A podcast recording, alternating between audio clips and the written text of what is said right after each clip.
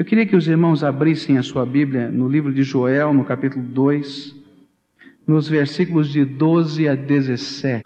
A palavra de Deus nos diz assim, eu estarei lendo na versão da Bíblia na linguagem de hoje. Joel 2, versículos de 12 a 17. Diz assim a palavra do Senhor: O Deus eterno diz: Mas agora voltem para mim com todo o coração, jejuando, chorando e se lamentando. Em sinal de arrependimento, não rasguem as roupas, mas sim o coração. Voltem para o eterno nosso Deus, pois Ele é bondoso e misericordioso, é paciente e muito amoroso, e está sempre pronto a mudar de ideia e não castigar. Talvez o eterno, nosso Deus, mude de ideia e abençoe o seu povo, dando-lhe boas colheitas e então vocês poderão apresentar a Deus ofertas de alimento e de vinho.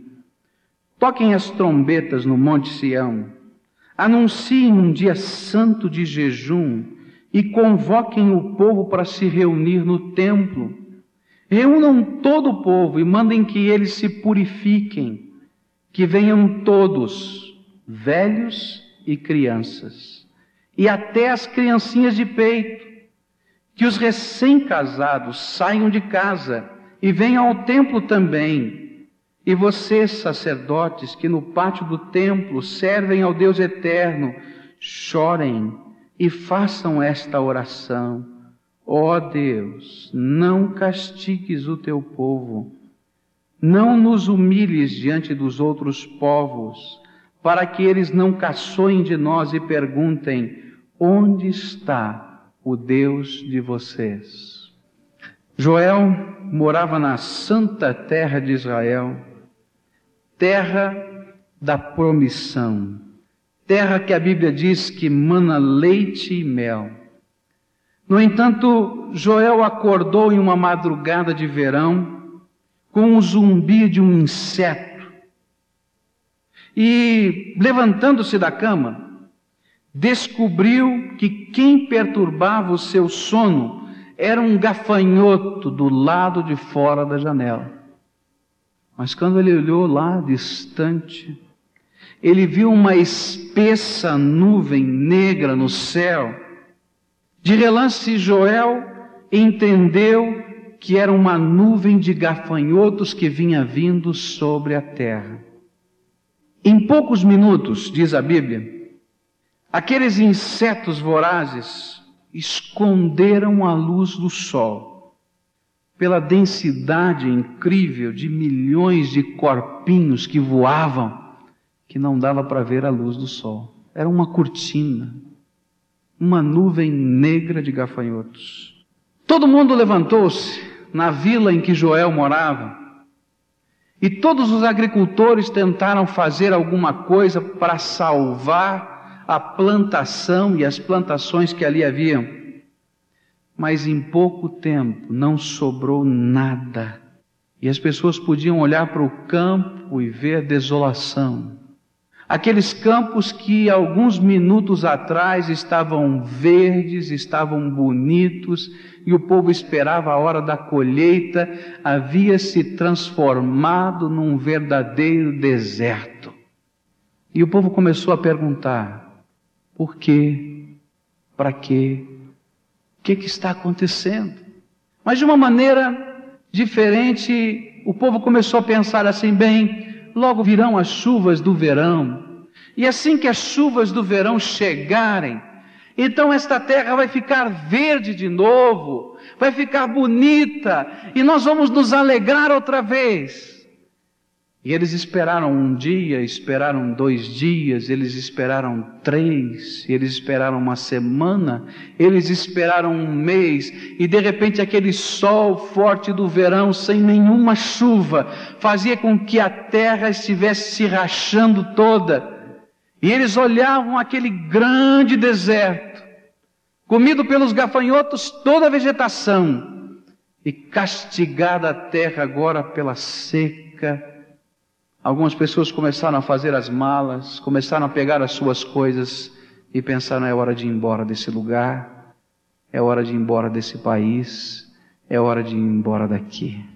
Mas Joel estava pensando: por quê e para quê? E Deus começou então a lhe dar o entendimento profético das razões daquela grande tragédia. E eu tenho certeza que a mensagem de Joel não foi uma mensagem simpática no seu tempo, porque a mensagem de Joel falava do dia do juízo do Senhor, do dia do Senhor. A mensagem que Joel tinha a transmitir à nação era o dia em que Deus julga a sua terra. E ele então começou a convocar todas as pessoas da sua terra. E é interessante que ele começa no capítulo 1 convocando os bêbados. Bêbados, venham, porque o vinho acabou, vocês não podem mais beber, venham rápido. E ele depois vai chamando os velhos. Velhos, venham, porque vocês precisam dar o exemplo daquilo que eu vou falar. Mas não venham só os bêbados e os velhos, mas venham as crianças, e venham os nenéns, e venham todo o povo, porque há algo que Deus quer nos ensinar. Deus julga o seu povo. E esta foi a mensagem de Joel. Deus julga o seu povo. E de repente ele, como pregador e profeta, começou a mostrar à nação, àquele povo nesse grande ajuntamento, as razões do juízo de Deus. E meus irmãos, as razões do juízo de Deus sempre serão o pecado. O pecado no meio do povo faz com que Deus, que é santo, julgue um povo que precisa ser santo.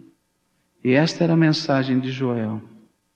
Um Deus santo julga um povo sobre quem ele coloca o seu nome, para que ele seja santo. A Bíblia vai nos ensinar em 1 Pedro que o juízo de Deus sempre começa na sua casa. Nós não gostamos desses versículos que falam assim, mas é isso que a palavra de Deus fala. Que o juízo de Deus sempre começa na sua casa, porque Deus é santo e Ele coloca o seu nome sobre pessoas, sobre um povo, sobre uma igreja, e Ele deseja que esse povo, esta igreja, sejam santos. Quando a gente começa a pensar na mensagem de Joel e começa a pensar no sentido profético desta mensagem para os dias de hoje, então a gente vai aprender uma coisa muito profunda. Deus continua julgando o seu povo. E o juízo de Deus vem toda vez que o povo dele ouve a sua palavra repetidas vezes e não toma atitude nenhuma prática na vida. Toda vez que o povo de Deus escuta a mensagem de Deus, e quem sabe até o seu coração se amoleça, quem sabe até as lágrimas venham, quem sabe até decisões sejam tomadas, mas quando saímos daqui, continuamos do mesmo jeito, da mesma maneira, e a nossa vida não mudou. Então Deus não acredita nas nossas decisões. E então Ele julga o seu povo. Um texto no livro do profeta Isaías, que mexeu profundamente com o meu coração, esse profeta falava a respeito da sabedoria de Deus, que essa sabedoria de Deus podia ser vista num lavrador. O lavrador, a primeira coisa que tem que fazer antes de semear na terra é passar o arado. E sem passar o arado não há semeadura. E ele continuava dizendo, o profeta Isaías, da sabedoria de um agricultor, e Deus era muito mais sábio, que quando ele colhia, de acordo com a planta que ele colhia, ele tinha que debulhar de uma maneira diferente. Alguns ele passava a roda de trilhar, a outros ele batia com a vara, a outros ele simplesmente chacoalhava. Mas era preciso debulhar. E na sabedoria de Deus, alguns recebem apenas um toque, e isso é suficiente, e essas pessoas se rendem, se quebrantam, se entregam, mudam de vida.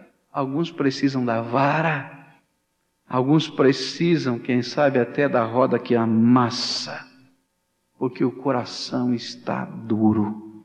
E Deus nos coloca um ultimátum, esta é a grande verdade.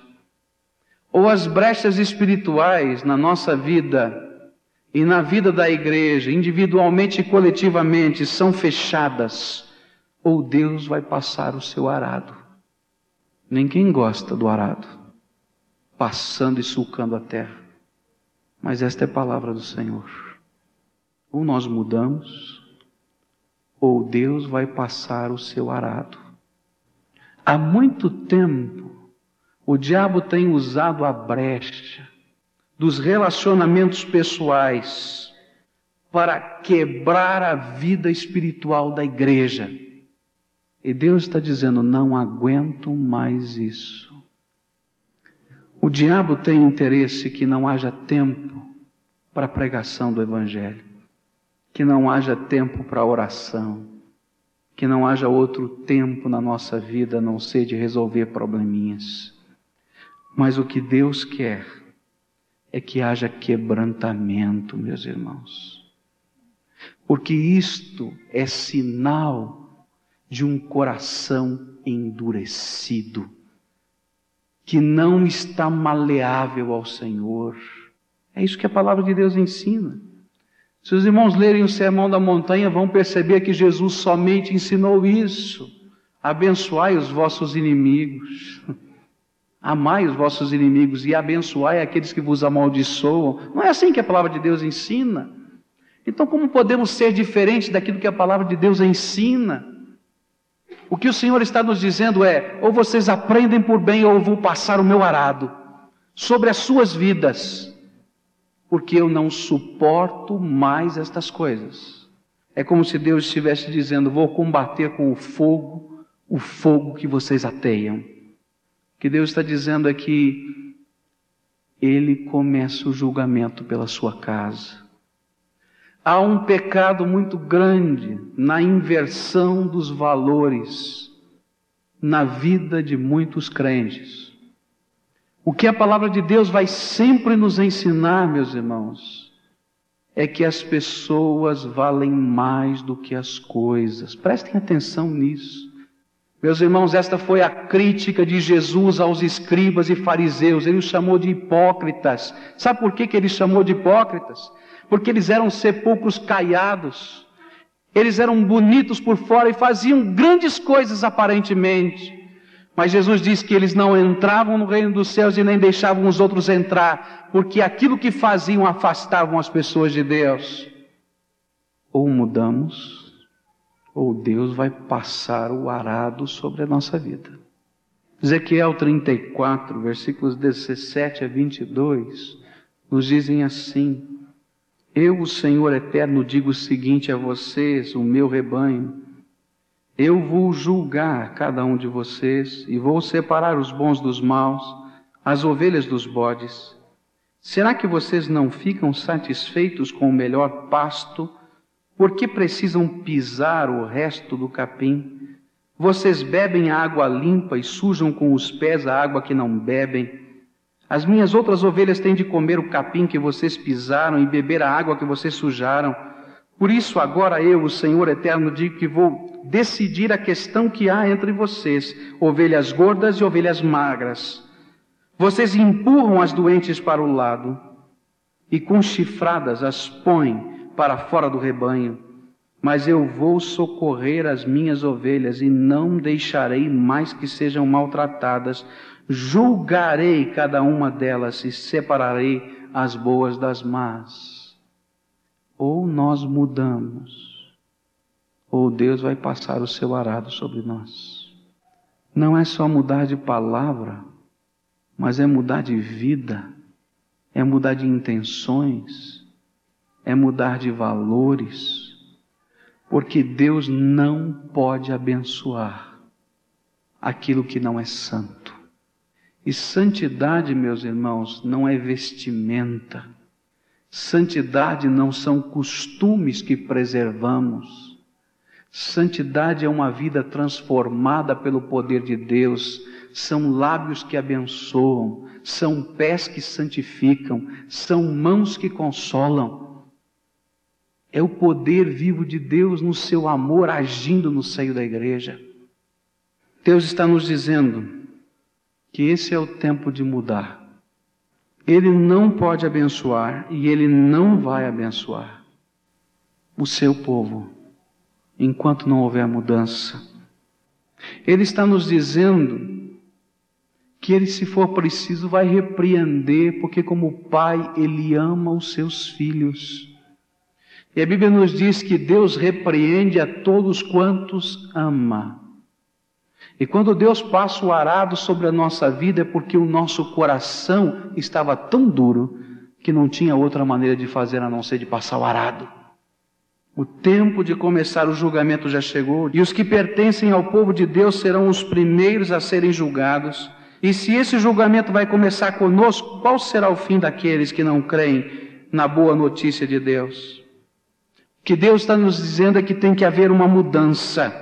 Pois se não houver, Deus vai derramar sobre o seu povo o arado e vai passar sobre os nossos corações. E isso, meus irmãos, é alguma coisa individual, mas é alguma coisa coletiva. Porque ao mesmo tempo que Deus julga pessoas, Deus julga o seu povo. Ao mesmo tempo que o arado de Deus passa sobre a vida de alguém, esse arado de Deus passa sobre a nação, sobre o povo, sobre a igreja que serve a Deus.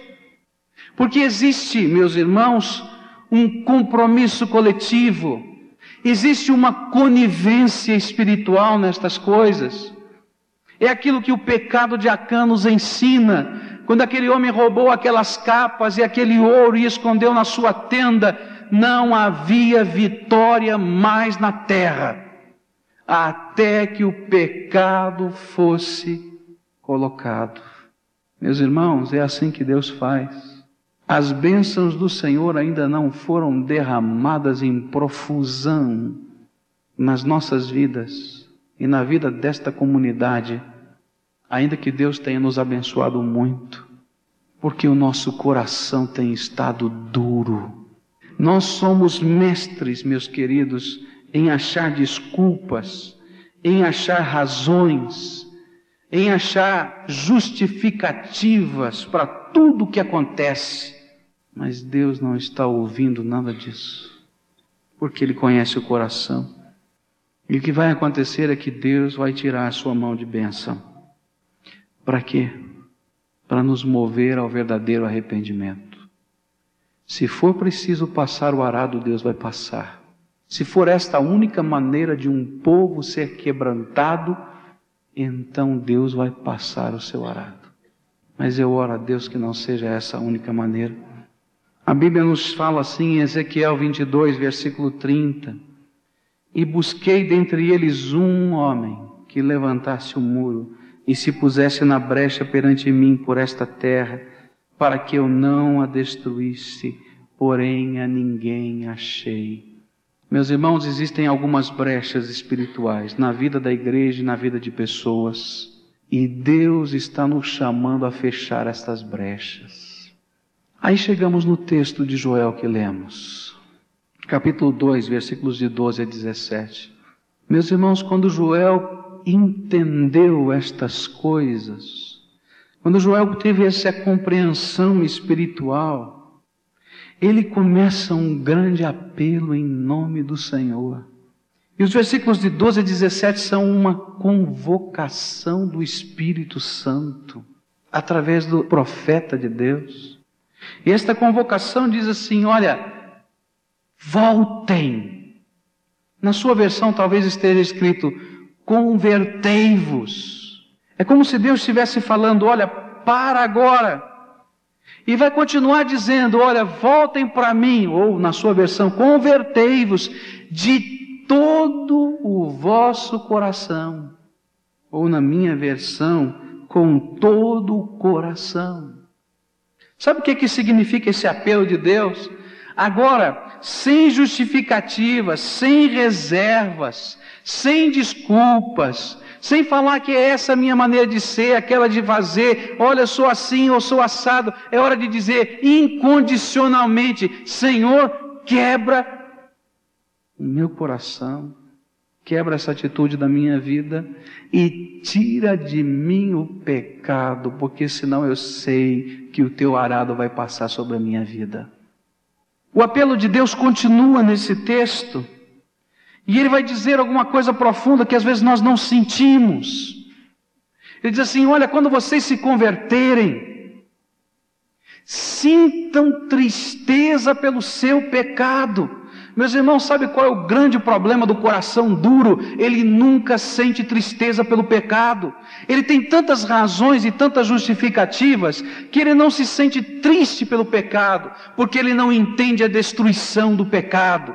Ele não entende as consequências do pecado. Ele não entende a assolação do pecado. E Joel está dizendo: olhem para a terra seca, olhem para aquilo que os gafanhotos fizeram, olhem para essas rachaduras no chão e sintam tristeza porque isso aqui aconteceu por causa do pecado. E ele então diz assim: olha, expressem essa tristeza. Ele vai dizendo: olha, façam um jejum. Jejum era alguma coisa que se fazia no dia do luto, quando alguém morria, as pessoas não comiam nada. Era um dia em que eles estavam dizendo: Estou profundamente triste que eu não posso pôr nada na minha boca. Eu estou profundamente angustiado que eu não tenho vontade de comer. Eu não posso pensar nisso. Está dizendo: olha, sintam tristeza pelas consequências do pecado e sejam quebrantados. E choro e lamento, meus irmãos, também acontecia no dia do funeral. Era sinal de luto. E o que Deus está dizendo, olha, se vocês não querem o arado de Deus passando pelo coração, então voltem para mim. Mas olhe bem como é que vocês vão voltar é de todo o coração, é incondicionalmente. Agora, abram os seus olhos, é isso que o Espírito Santo está dizendo, e sintam e percebam o rastro de desgraça que ficou atrás por causa do pecado. E quando vocês olharem para trás para o rastro de desgraça, para as coisas difíceis que estão acontecendo e aconteceram, para as pessoas, quem sabe, que saíram e abandonaram, e tanta coisa que aconteceu. Vocês olhem para aquilo e chorem, e digam: não consigo comer quando eu penso nessas coisas. Isso é quebrantamento, meus irmãos. Caiu dos meus olhos a venda, e agora eu enxergo a desgraça que o meu pecado tem feito. Isto é quebrantamento. Isto é verdadeiro arrependimento.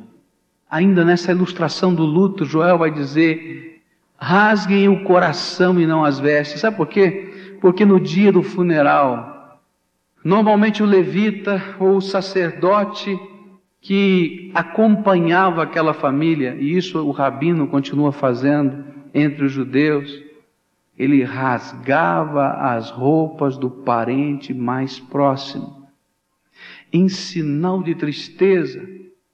Em alguns lugares da Bíblia você vai perceber que quando notícias ruins chegavam, as pessoas rasgavam as suas roupas e vestiam pano de saco e se cobriam de cinza.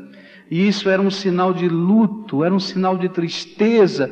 E agora o profeta Joel vai dizer o seguinte: olha, não adianta só rasgar a roupa, rasga o teu coração, muda de vida muda de atitude, muda de palavra, muda de ação, muda o teu olhar. Versículo 14 vai nos chamar a atenção. Versículos 13, final do 13, início do 14, ele vai dizer uma coisa interessante. Façam isso agora, porque não há mais tempo a perder. Talvez Deus tire o arado de sobre essa terra. Isso não é para amanhã, não é para semana que vem, é para agora. Porque essa santa convocação que vai surgir agora na palavra, convocação de um povo quebrantado e contrito é para pedir: Deus, tira de sobre nós o seu arado.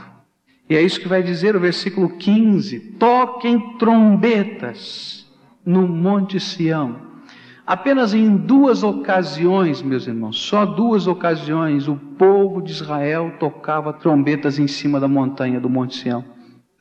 Primeira ocasião era no dia da guerra, quando o exército inimigo estava chegando, eles tocavam trombeta para o povo entrar dentro da cidade e fechar as portas. Então, quando alguém tocava trombeta em cima do monte, você pode imaginar o alarido, a correria que era. Mas a segunda ocasião em que a trombeta era tocada era quando Deus mandava chamar o seu povo por uma assembleia, uma santa convocação. Então eles iam lá em cima e o povo não sabia se aquilo era uma santa convocação ou se era guerra. Saía correndo, carregava as crianças, carregava os velhos, ia todo mundo tropeçando, entrava dentro da cidade e disse: O que é que aconteceu? E então Alguém dizia, o inimigo está chegando, ou então dizia, Deus mandou convocar o seu povo. E então veja só o que diz o versículo 15: Toquem as trombetas no Monte Sião e anunciem um dia santo de jejum e convoquem o povo para se reunir no templo. E ele está dizendo: chamem, reúnam todo o povo e mandem que eles se purifiquem que venham todos, velhos e crianças e até criancinhas de peito, todo o povo, venham, porque Deus está nos chamando ao arrependimento. É o profeta Joel que estava dizendo: pode tocar trombeta, toca aí, porque Deus me deu uma palavra e disse: entrem todos para dentro do templo. Deus está pedindo de nós quebrantamento. Os gafanhotos já passaram, a seca já chegou, a terra está assolada o que Deus mais precisa fazer para que nós voltemos para Ele. Pode imaginar essa cena?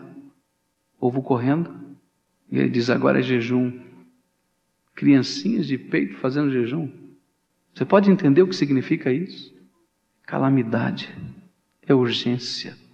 Deus está nos dizendo que se nós não mudarmos de vida, o arado dele vai passar sobre nós. E é tempo, meus irmãos.